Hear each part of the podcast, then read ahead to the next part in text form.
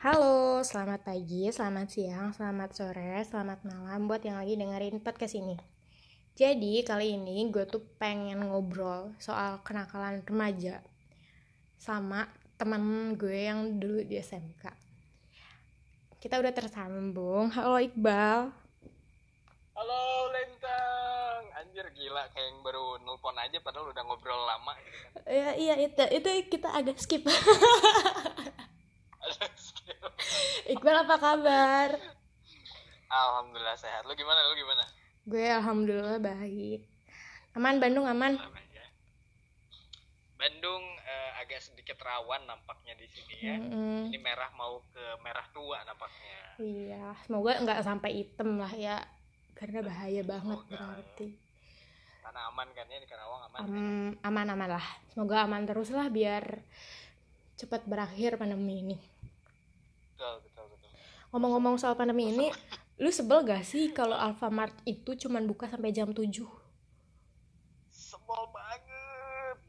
Aduh, itu kalau misalnya biasanya ya, kalau Mm-mm. misalnya nggak bisa tidur, ngidernya pasti ke Alfamart atau enggak Indomart buat beli ya pop mie yang kayak gitu. Oh, gua gua gua gua nggak biasa eh, nyebut brand eh. Hmm. Biasanya kalau misalnya nyebut brand suka dimarahin. Ah iya ya, enggak enggak, ini mah aman belum ada brand enggak. Tenang, Ini aman ya. Aman, Ini aman ya. Kali aja gara-gara nyebut pop, pop mie ada orang yang dari pop mie ngedengerin gue, gue jadi ada duit ya Allah, alhamdulillah. Ada endorse. Amin, amin, ya, Amin. amin. Semoga 2021 di endorse mulai ya. Amin, Amin. ya Allah, amin. Amin. Oke, related. Ya, gue sebel banget. Soalnya gue ngerasa kalau gue pulang malam, loh ini kan baru jam 8 kok orang-orang udah pada sepi gitu loh, ya nggak sih? Nah, itu apalagi kayak misalnya hal-hal yang urgent gitu kan yang di warung tuh nggak ada, Mm-mm.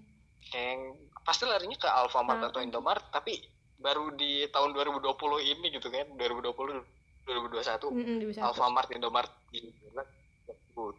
Iya bener. Sebel banget gue. Ngomong-ngomong soal warung nih ya. Lu pernah nggak sih punya temen Ya. yang hobi nyopet? Kebetulan, kebetulan gue Hah? punya temen dia buka warung. Nah, gue yang sering ngambil. Oh, oh jadi lu yang tukang copet. gue yang sering ngambil. Aduh, ya ampun. Ini ada suara motor lewat, kayaknya orang baru pulang kerja dah. Kita lagi ngomongin nyopet, orang pulang kerja. Kasihan ya, orang kerja dicopet. Ya Allah. Gak apa-apa lah, ya namanya ada, juga. Tapi eh, sekarang gue tuh pengen ngebahas soal kenakalan remaja kan. Nah, versi menurut lo nih, kenakalan remaja itu apa sih? gue eh, buat ngobrolin kenakalan remaja kayaknya gue lebih suka penyimpangan norma sih ya. Hmm, jadi kalau misalnya menurut gue menurut gue ya Iya, hal-hal yang disebut nakal hal-hal yang disebut tidak biasa itu mungkin karena norma sosial yang ada di sekitarnya aja yang gak, gak biasa nerima hal itu gitu. Kayak misalnya eh, orang nih pacaran di suatu Hmm. daerah pacaran itu hal yang tabu.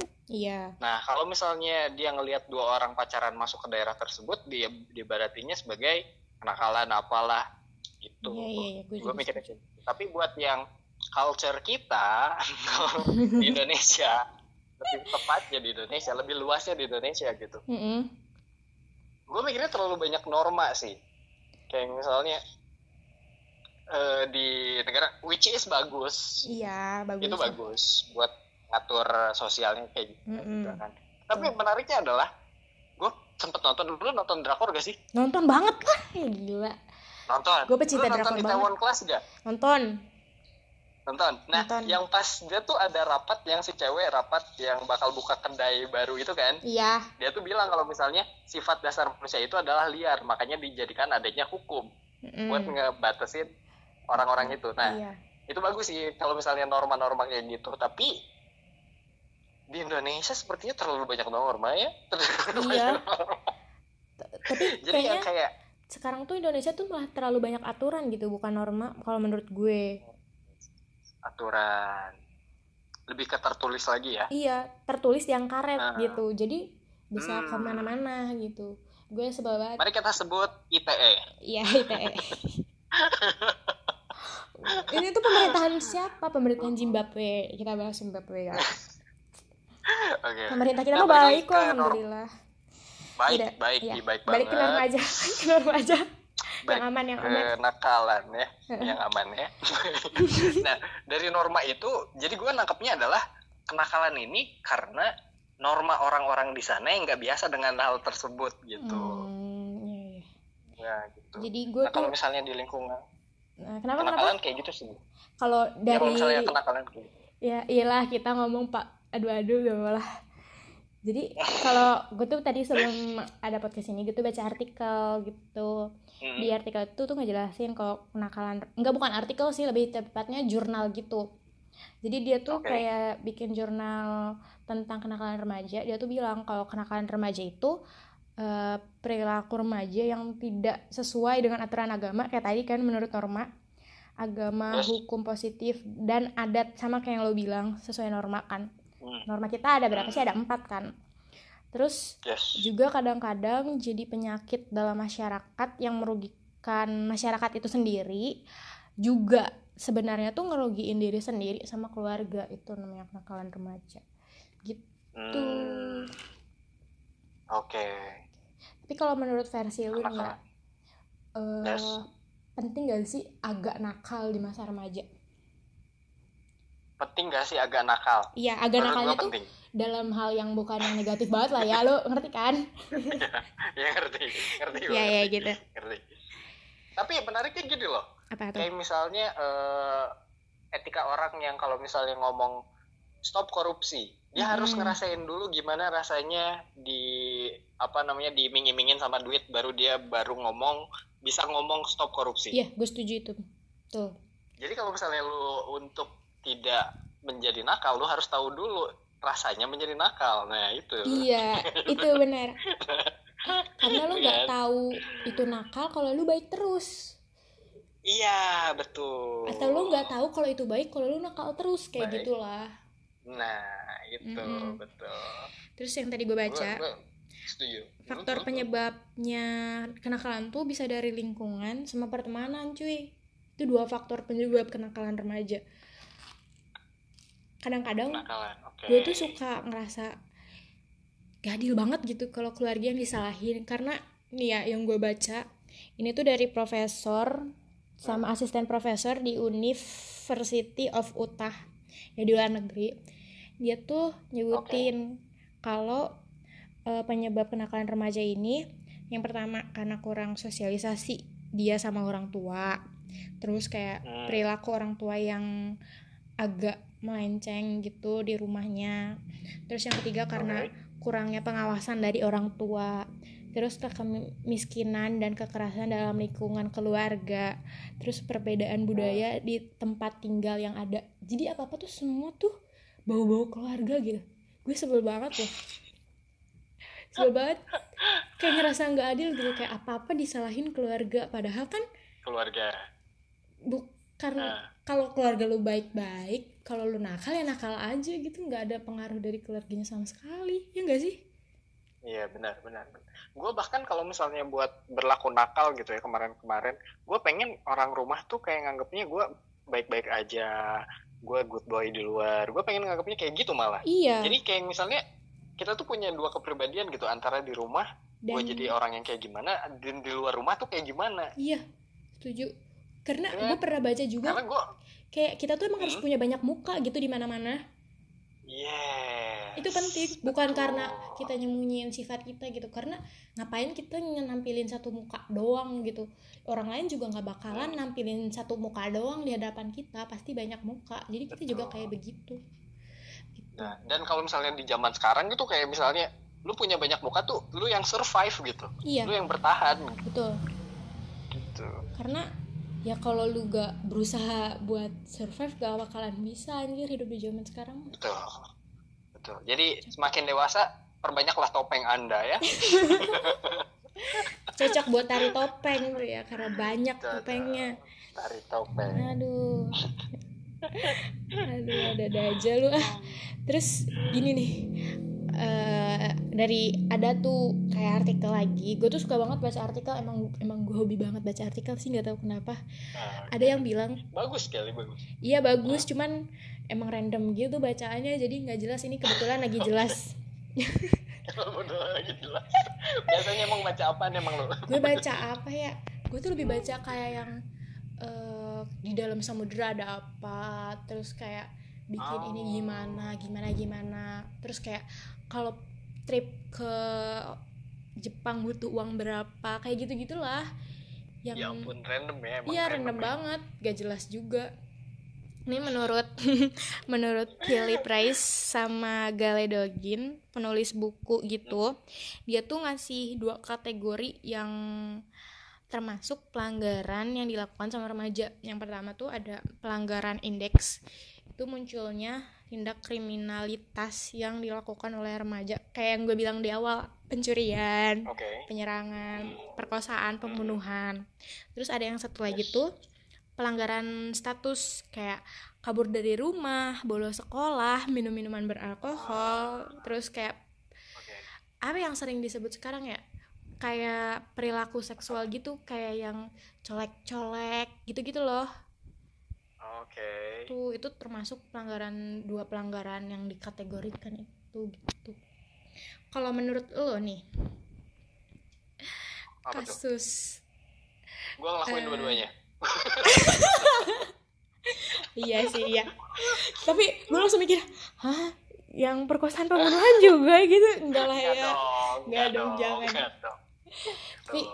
Tiba-tiba dong digerebek dong iya dong serem tadi pagi. gue tuh lagi eh, makan soto gitu sama ibu gue.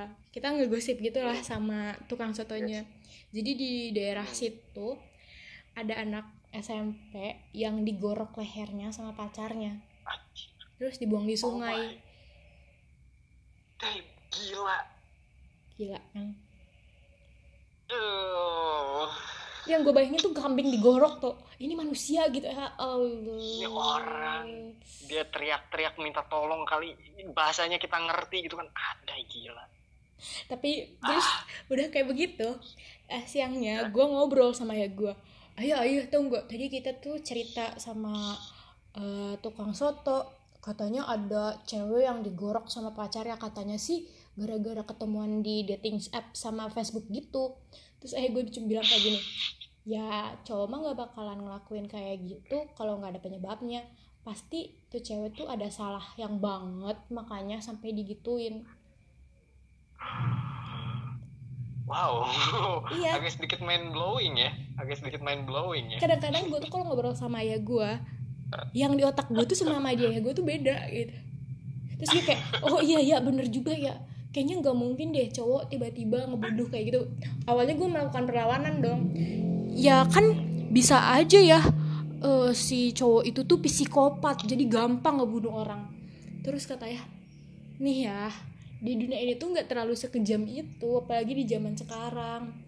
Kayak misal gini deh cerita nonton kamu suka nonton drama yang pembunuhan pembunuhan gitu kan? Itu tuh hasil dari otak otak lu yang berimajinasi sama dunia nyata. Jadi imajinasi tuh pasti liar banget kan. Nah nggak semua yang di dunia nyata sekejam yang diimajinasi orang-orang gitu. Oke. Jadi pemikiran gua sama pembunuhnya kayak oke pembunuh itu nggak terlalu salah gitu. Ngeri ya. Ngeri kan? Tapi lu mikir gitu juga gak sih? pembunuh.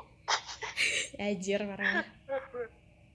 Aduh. Aduh ya tapi gue percaya sih kalau misalnya eh, tadi ada statement kayak menarik deh kalau misalnya eh, pasti ada two side both story gitu. Pasti ada dua ada ceritanya gitu. Iya. Antara cerita versi si A sama si B gitu. Yang si pelaku dan si korban ini gitu. Ada Iya. versi ceritanya masing-masing gue yakin sih. Yakin. Tapi tetap aja sih apa pun keterlaluan Tapi kalau salah itu. pembunuhan tuh keterlaluan banget terus gue tanya tuh ya kayak gue iya. Iya kalau misalkan yang bunuh di bawah umur di penjaranya gimana? Sumur hidup. Hmm. katanya gue enggak. Jadi kalau misalkan dia difonis nih vonis hukuman orang dewasa 10 tahun. Tapi itu dipotong setengahnya. Terus gue tanya jadi berarti lima tahun dong? Oh lima tahun berarti itu dimasukin ke lapas anak ya? Iya lapas anak.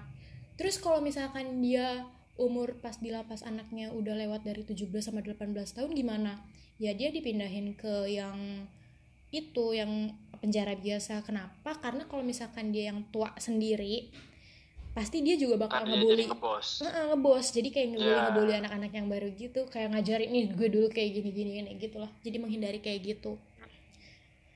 Tapi kadang-kadang hukum di Indonesia tuh adil-adil aja sih. Kalau eh, hakim jaksa pengacaranya tuh bener sih sebenarnya. Ya enggak? Aduh. Ini negeri lawak sih ini negeri lawak. Iya. Lawak terus kerjaan ini.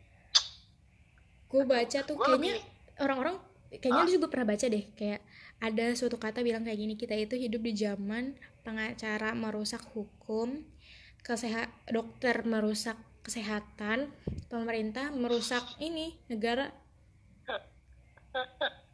kayak self destructing ya. Iya. Ngerusak diri sendiri aja. Mm-mm. capek banget anjir. Tadi lu ngomong apa tuh? Yang mana tadi? Ya lupa gue juga. Tadi gue potong-potong mulu sih. Aduh ya apa apa nyantuy aja. Nyantuy aja ngomong nyantuy nyantuy aja gue iya iya. Gue juga tadi ngomong apa? Gue juga bingung. Apa ya? Skip. Oh, skip. Segitu aja episode 6-nya. 6.2 bentar lagi ada. Tungguin ya. Jangan lupa denger.